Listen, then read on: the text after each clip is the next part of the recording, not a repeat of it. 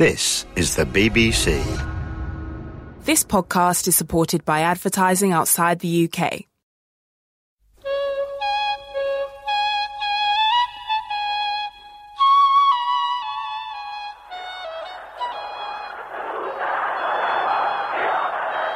من این پیام انقلاب شما ملت ایران رو شنیدم من دولت تعیین می‌کنم من تو دهن این دولت می‌زنم من دولت تعیین می‌کنم من به پشتیبانی این ملت فرزندان عزیز من امروز یک بار دیگر دنیا چشم به درایت و کاردانی و موقع شناسی و انضباط شما دوخته است. فرد فرد شما نباید مسئولیتی را که در پیشگاه خدای بزرگ و وجدان پاک خود و دینی را که پرچم و تاریخ پر افتخار خیش دارید لحظه از یاد ببرید. دکتر محمد مصدق با آنکه در مجلس پانزدهم نماینده نبود همچنان کانون توجه ملیون در داخل و خارج مجلس بود. اقدامات مصدق و هوادارانش در چهارچوب قانون اساسی و مجلس بر استیفای حقوق ایران از شرکت نفت انگلیس متمرکز شده بود در حالی که بسیاری و از جمله مجاهدین اسلام آیت الله کاشانی و فدایان اسلام به قوه قهریه هم متوسل می شدند. در پانزدهم بهمن ماه 1327 در دانشگاه تهران به محمد رضا شاه تیراندازی شد. شاه جان سالم به در برد و زارب کشته شد. اما به گفته دکتر سیف پور فاطمی شاه از این واقعه بهره ها برد. بعد از اینکه ناصر فخرایی را کشتند و شاه آسیبی به وارد نیامد حکومت نظامی اعلام شد و دو دسته که مخالف شاه بودند این دسته را محکم کوبیدند یکی حزب توده بود که حزب توده را غیر قانونی اعلام کردند و گفتند که باعث تیراندازی این شخص با حزب توده سر و کار داشته است. دیگری دسته از سید ابوالقاسم کاشانی و روحانیون و افرادی مانند حائری زاده و مخالفین در مجلس. بعد از اینکه این عمل واقع شد شاه توانست که مجلس مؤسسان را تشکیل بدهد و اون اختیاراتی که غیر ممکن بود بدون یک چنین قاعده بتواند اون اختیارات را بگیرد از مجلس مؤسسان گرفت. یکی از اونها تشکیل مجلس سنا بود و دیگری اختیار به شاه برای انحلال مجلس. با پایان کار دوره پانزدهم مجلس آنچنان که دکتر کریم سنجابی می‌گوید ملیون به تکاپو افتادند تا انتخابات دوره شانزدهم آزاد برگزار شود. مصدقم به فکر این افتاد که فعالیتش رو شروع کنه. و گفتگوی این شد که چه اقدامی باید کرد. ایشان گفتن باید تحسن اختیار کنیم در مقابل این انتخاباتی که می‌گیرن باید این انتخابات آزاد بشه. اول گفتگو بود که در یه مسجد تحسن بگیریم بعد آقای مصدق گفتن که تحسن در دربار باشه این دفعه هم. مصدق اعلام کرد به مردم و روزی که تحسن معین شد ما رو به تحسن رفتیم. جمعیت کثیری وارد خیابان کاخ شده بودن و ما در خدمت دکتر مصدق رو به کاخ می رفتیم که عبدالحسین حجیر به استقبال مصدق آمد. به مصدق گفت که آقای دکتر مصدق انتخابات آزاد است. گفت عبدالحسین حجیر تو شرف داری این وکالت آزاده. این حرفی بود که مصدق زد. و دم در که رسیدیم یک جوانکی صدا زد. زنده باد جمهوری زنده باد مصدق رئیس جمهوری. فهمیدیم که این جز خرابکاراست. مصدق فریاد زد بگیریدش. این آدم بگیرید. و پریدند و گرفتن و تحویل نظمیه دادن بعد از اونجا گفتن که این جمع کثیر که نمی‌تونه وارد تحصیل بشه. 20 سفر انتخاب کنید با آقای دکتر مصدق. 20 سفر انتخاب شد که از اون جمله یکی بنده بودم اسامیش الان یکی یکی یادم نیست ولی شاید همه می‌دونید. اونجا رفتیم و دو سه روز در دربار متحسن بودیم. متکلم وعده با مصدق فقط عبدالحسین حجیر بود. مصدق نتوانست با شاه ملاقاتی بکنه و بالاخره عبدالحسین حجیر مصدق را معیوس و دست خالی بیرون کردن چیز تحسن. ولی این تحسن ما نتیجه بخش شد. یعنی به وسیله مطبوعات و پخش شدن خبر این تحسن سبب شد که مردم علاقمند به انتخابات بشوند و در عین حال مصدق و میلیون و مخصوصا دکتر بقایی که در اون موقع واقعا فعالیت غیرتمندانه کرد با روزنامه شاهدش مردم آگاهی پیدا کردند و در انتخابات شرکت کردند آیت الله کاشانی همچنان در لبنان در تبعید به سر می برد. ملیون به رهبری دکتر مصدق جبهه ملی را تشکیل دادند. دکتر کریم سنجابی می‌گوید در انتخابات تقلب شده بود تا از ورود ملیون به مجلس جلوگیری شود که ناگهان خبر ترور وزیر دربار توسط طرفداران آیت الله کاشانی وضع را عوض کرد. در روزی که ما به کلی معیوس بودیم و منزل آقای دکتر مصدق بودیم ناگهان خبر آوردن عبدالحسین هجیر کشته شد همین که هجیر کشته شد و ننگ این تعویز آرا کاملا آشکار بود اون انتخابات باطل شد انتخابات مجدد صورت گرفت که در این انتخابات در شهر تهران هشت نفر از میلیون با مصدق انتخاب شدند. کاشانی و مکی و بقایی و عبدالقدیر آزاد و شایگان و نریمان و, و اینها.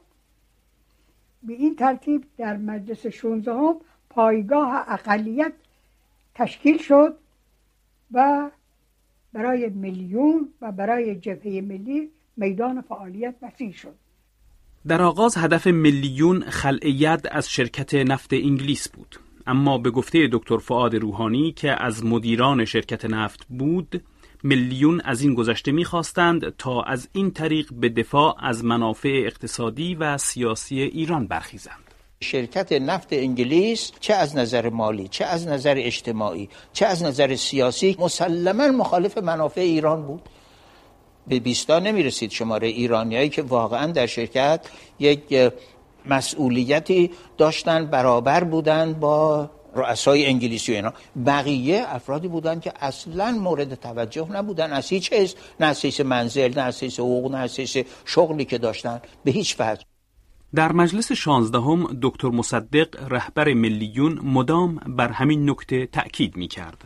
شرکت خواست که از این منابع ما به قدری استفاده بکند که به ایران هیچ ندهد این بود که ملت ایران را عصبانی کرد در میان روحانیت از سوی دیگر نظر واحدی وجود نداشت آیت الله بروجردی روحانیون را از سیاست به دور می داشت. با این حال آیت الله سید محمد تقی خانساری در قم و آیت الله سید ابوالقاسم کاشانی در تهران به گفته مهندس بازرگان موافق بودند.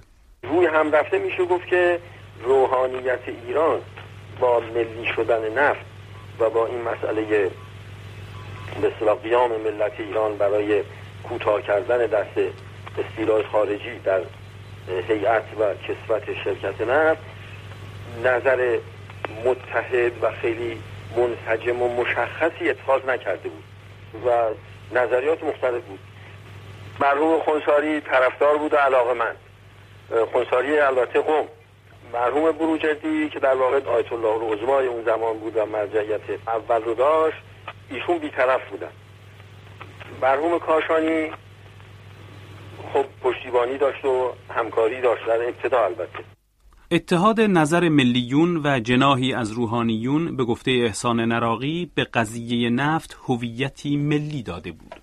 نهزت ملی شدن نفت که یک امر کاملا ایرانی و ملی بود همه اکثر ماها رو به خودش جلب کرد. خب می‌دونید که نهزت ملی شدن نفت در خصوصیت ملی و مذهبی داشت. یعنی از یه ور یه شخصی مثل دکتر مصدق یک رجل ملی به اصطلاح لایک و ناسیونالیست و دموکرات منش سمبل این نهضت بود. از یه طرف مرحوم آیت الله کاشانی با نفوذی که در روحانیت و در طبقات متوسط و بازاریان داشت این دوتا که دست به دست هم دادن یه نهضت خیلی نیرومند و ریشهداری رو عرضه کردن.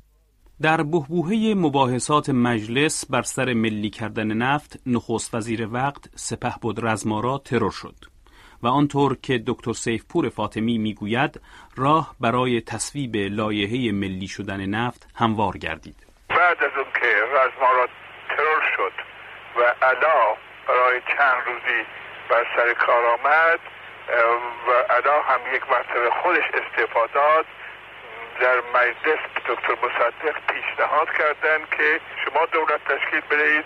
دکتر مصدق در جواب گفت من وقتی دولت تشکیل میدم که شما قرارداد نفت را تصویب بکنید. بنابراین اول قرارداد نفت را در مجلس تصویب کردند بعد حکومت دکتر مصدق برای اجرای قرارداد تشکیل شد.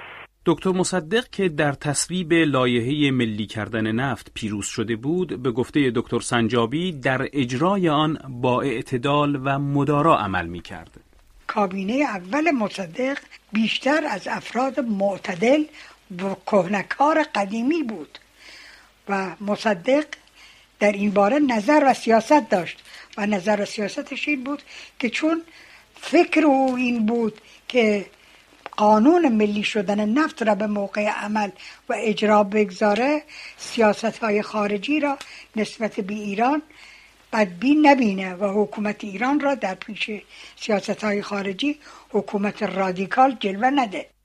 پس از ملی شدن نفت مهندس مهدی بازرگان اولین رئیس شرکت ملی نفت ایران شد. جزء قانون ملی شدن نفت این بود که دولت ایران اونجا رو به عهده بگیره اداره اونجا رو بگیره و خلعگرد از انگلیس ها بشه. ولی انگلیس ها رو بیرون نکنه. اونها خودشون رو به اصطلاح کارمند و مزدبگیر و خدمتگزار دولت ایران بدونن. این نظر اصلی بود و وظیفه‌ای که به ما مراجعه کرده بودن و مقدم بر هر چیز همون عمل خلعیت بود. یعنی بریم و جانشین مدیریت شرکت نفت انگلیس و ایران بشیم که اون کار انجام شد خیلی هم هم با سرعت و سهولت و هم با پیروزی بزرگی شد و دیگه افتاد اختیارات در دست این هیئت مدیره شرکت ملی نفت ایران. ولی چون انگلیس ها مایل نشدن نخواستن که خودشون رو مستخدم ایران بدونن و به نام شرکت ملی نفت ایران عمل بکنن فروش بکنن و چیزای اقتصادی رو انجام بدن اونا تصمیم گرفتن علا رغم خیلی مذاکرات و آمد و رفتایی که شد و چند میسیون هم امریکایی هم انگلیسی آمدن و بالاخره به اونجا رسیدن که باید اونجا رو تخلیه بکنن. نمی‌خوان بمونن یعنی زیر بار این چیز قانون ملی شدن نفت ایران نمی‌رفتن. به این ترتیب ما برخلاف اون که اول تصور می‌شد یا اول گفته شده بود خودمون رو مواجه با یه وظیفه بسیار سنگینی دیدیم و اون این بود که این دستگاه پرعظمت رو حفظش بکنیم. حفظ بکنیم نذاریم بخوابه و علاوه بر حفظ شدن در مرحله اول احتیاجات داخلی مملکت تأمین بشه و در مرحله دوم بتوانیم صادر بکنیم نفت و و درآمدهایی که مورد انتظار بود و ارزی که مورد احتیاج بود اون تأمین بشه. ما موفق شدیم که اولا به اندازه یک روز هم اتومبیل های ایران کوه های نامباخانه ها از کنم که حمام ها و کلیه مصارفی که احتیاج به مواد نفتی داشت یه دونش هم نخوابید. و تا اون اندازه که امکان خارج داده بودن به خارج هم ما صادر کردیم. این اون به اصطلاح نقش اصلی و اولی بود که ما انجام دادیم. نفت ملی شده بود. اما به گفته دکتر فعاد روحانی مصدق هدفهای دیگری هم در سر داشت. نهزت ملی اساسش یکی هوشیار شدن ایران به فرهنگ خودش به هویت خودش به ارز کنم که تمامیت خودش یکی مخالفت با استعمار خارجی و مخالفت با استبداد داخلی. اینها باعث شد که یه مصدقی به وجود آمد. موضوع نفت غالبا شخصیت مصدق و سیاست مصدق توأم میشه با مطلب نفت. البته توأم هست ولی اساسش این نیست. مصدق فکرش بالاتر بود از موضوع نفت. چون بنده اقلا هفته یه دفعه که دو دفعه دکتر مصدقی می‌دیدم بنده حس می‌کردم که این فقط فکرش نفت نیست. چون بنده می‌دیدم موقعی که ما صحبت می‌کردیم راجع به اشکال موضوع نفت و ارتم این که قیمت نفت چه خواهد شد چقدر آید خواهد بنده می‌دیدم فکرش میره یه جای دیگه. یقین دارم بنده اون فکرش بالاتر بود از این. می‌خواست موضوع نفت را وسیله قرار بده برای تثبیت اون واقعا نهزت ملی ایران برای برقرار کردن اصول دموکراسی لیبرالیست و ناسیونالیسم به معنی واقعی کلمه. و اما واکنش انگلستان در برابر ملی شدن نفت به گفته دکتر سیف پور فاطمی بسیار شدید بود. انگلیس ها شروع کردن با فشار اقتصادی و بلوکه کردن پولهای ایران در لندن به دولت ایران فشار بیاورند از نظر فروش نفت هم در سرتاسر سر جهان در هر کجا که میسر بود جلوگیری کردند. یعنی در همه جا فروش نفت ایران را تحریم کردند. خود دکتر مصدق هم رفتار انگلیس را از بقایای دوران استعمار می شمرد. دولت انگلیس می خواهد رویه قرن نوزدهم با ملت ایران رفتار کند و این رویه به تمام معنا مخالف اون چیزی که ما می‌بینیم. امروز هیچ ملتی نیست که بخواهد استقلال و آزادی او دستخوش اغراض دول استعماری بشود. ملیون ایران که چند بار کوشیده بودند برای موازنه در سیاست خارجی از امریکا استمداد کنند به گفته دکتر فریدون کشاورز بار دیگر به سراغ امریکا رفتند. دکتر مصدق از تضادی که بین انگلستان و امریکا در اون زمان پیدا شده بود برای گرفتن نفت ایران استفاده کرد. یعنی امریکا شده بود قوی ترین دولت دنیا. بعد از جنگ جهانی دوم. و انگلستان ضعیف شده بود و احتیاج به امریکا داشت. به این مناسبت امریکا کوشش کرد که یا لاقل تمام نفت ایران رو بگیره یا از این نمد کلاهی داشته باشه.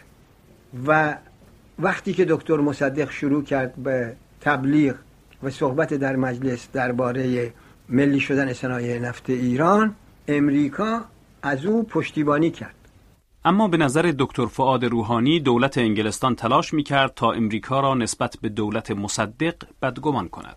وقتی که انگلیس ها متوجه شدند که نمی‌توانند امریکا را وادار بکنن به خصومت با ایران مرتبا مامورانی فرستادن به واشنگتن که برود با دولت امریکا برند صحبت بکنن و بگویند شما به کلی قافلید از جریاناتی که در ایران داره اتفاق میافتد و بالاخره روزی متوجه خواهد شد که دیر خواهد شد و اون روز روزی است که کمونیست ها آمده باشند و تسلط پیدا کرده باشند به ایران. و این روز خیلی نزدیکه برای اینکه دکتر مصدق داره کمک می‌کنه به روس ها که بیاین و نفوذ روسیه جانشین نفوذ امریکا و انگلستان بشه.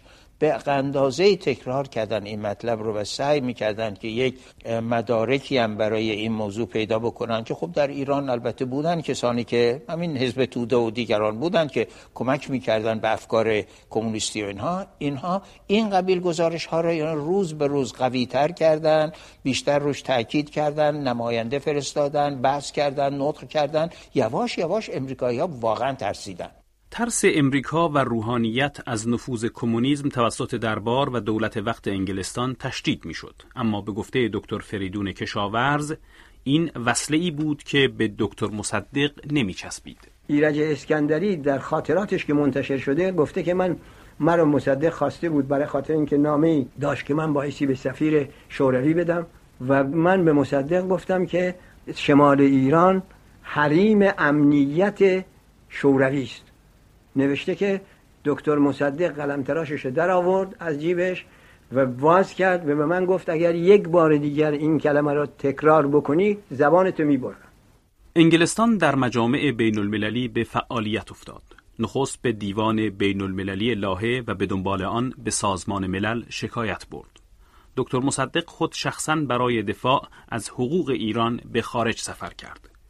در امریکا بود که دکتر مصدق احساس کرد نفوذ انگلستان بر امریکا مانع کمک امریکا به ایران شده است. دولت امریکا گرچه ظاهرا با دولت ایران هماهنگی می کند ولی نمایندگان اون دولت به قدری در تحت تاثیر انگلیس هستند که نمی‌توانند برای ایران کاری بکنند ناتوانی دکتر مصدق در حفظ حمایت امریکا به گفته دکتر سیفپور فاطمی مخالفان دکتر مصدق را جسور کرد. موقعی که دکتر مصدق در امریکا بود از اون موقع اختلافی بین او و شاه شروع شده بود این بود که بعد از اون که دکتر مصدق به ایران برگشت در مجلس هم یک مخالفت های شروع شد زیرا یه عده از وکلا می‌گفتند که هرچه کار نفت عقب بیفتد نفوذ کامونیست ها در ایران زیاد می شود و حزب توده ممکن است که کودتا بکند و این فشار روی مصدق فوق العاده زیاد بود. مصدق به فکر افتاد که برای اینکه بتواند قدرت را یک پارچه در دست بگیرد و کارها را انجام بدهد به فکر این افتاد که وزارت جنگ را در دست بگیرد. البته شاه با این مخالف بود. در نتیجه دکتر مصدق استعفا داد و بعد از استعفای دکتر مصدق از مجلس رأی تمایل خواستند. وکلای جبهه ملی از جلسه خودداری کردند. جلسه طرفداران شاه در مجلس تشکیل شد و به حکومت قوام السلطنه رأی اعتماد دادند. قوام السلطنه البته در اون موقع سنش زیاد بود مریض هم بود و با اوضاع کاملا از اوضاع دور بود. و البته این این نکته هم باید در نظر گرفت که شاه به همون اندازه که از دکتر مصدق میترسید از قوام السلطنه هم میترسید. این بود که قوام السلطنه نتوانست کاری انجام بدهد و در تهران چند روزی انقلاب شدید به وقوع پیوست به طوری که حتی نظامی ها حاضر نشدن مردم تیراندازی بکنند و در نتیجه قوام السلطنه مجبور به استعفا شد و دو مرتبه دکتر مصدق به حکومت تشکیل داد. بر اثر پشتیبانی ملیون و مذهبیون به رهبری آیت الله کاشانی کنارگیری مصدق چندان طول نکشید. واقعی تاریخی سیوم تیر ماه را مصدق از سر گذرانید. اما طوفان سهمگینتری در انتظار مصدق بود.